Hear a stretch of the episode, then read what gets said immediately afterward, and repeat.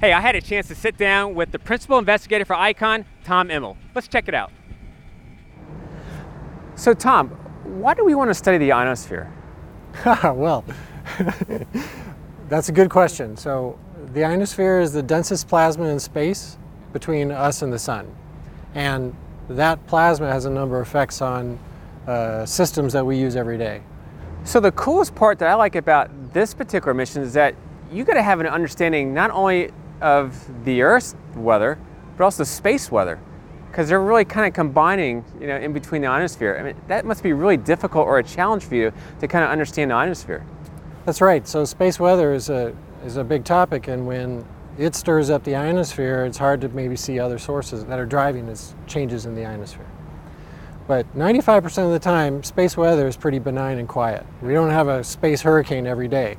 We do find that the conditions in the ionosphere are hard to predict anyway. We think that's probably because there's another mechanism driving the ionosphere, and we think it's the lower atmosphere actually. So when you have these storms coming towards the Earth, and you'll be able to make better predictions, let's say for GPS, for communication systems, because sometimes those will kind of get out of whack or they actually can get damaged during, a, during a, strong storm. Well, there's three sort of effects, but some of the major effects are, like you said, are, are communications. Okay because the ionosphere can get stirred up and become very variable, and then the, we generally use it to bounce signals off of all the time right. for long range communications, and that can be adversely affected. Then there's geopositioning, okay. as you noted, so those users aren't bouncing signals off the ionosphere, they're trying to penetrate the ionosphere from GPS satellites. And those signals can become scrambled as well, and that can affect everyone from people who are trying to drive a combine with a GPS to airlines. Okay. And then the third users focused on space weather are power and utilities. So all those currents that the utilities are worried about are currents that are driven because there's current overhead in the ionosphere. So being able to predict that condition in the ionosphere is key for those power operators as well. Now when we're talking about the ionosphere, what kind of range are we talking about in the atmosphere?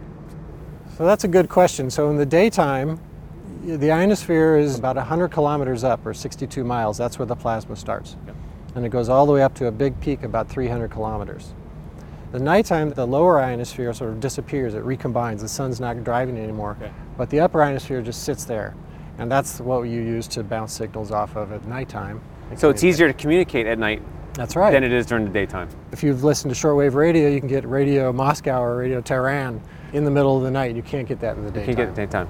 Now, Tom, as the principal investigator of this mission, what is your ultimate question that you want to answer? What I want to understand is why the ionosphere is completely different one day to the next.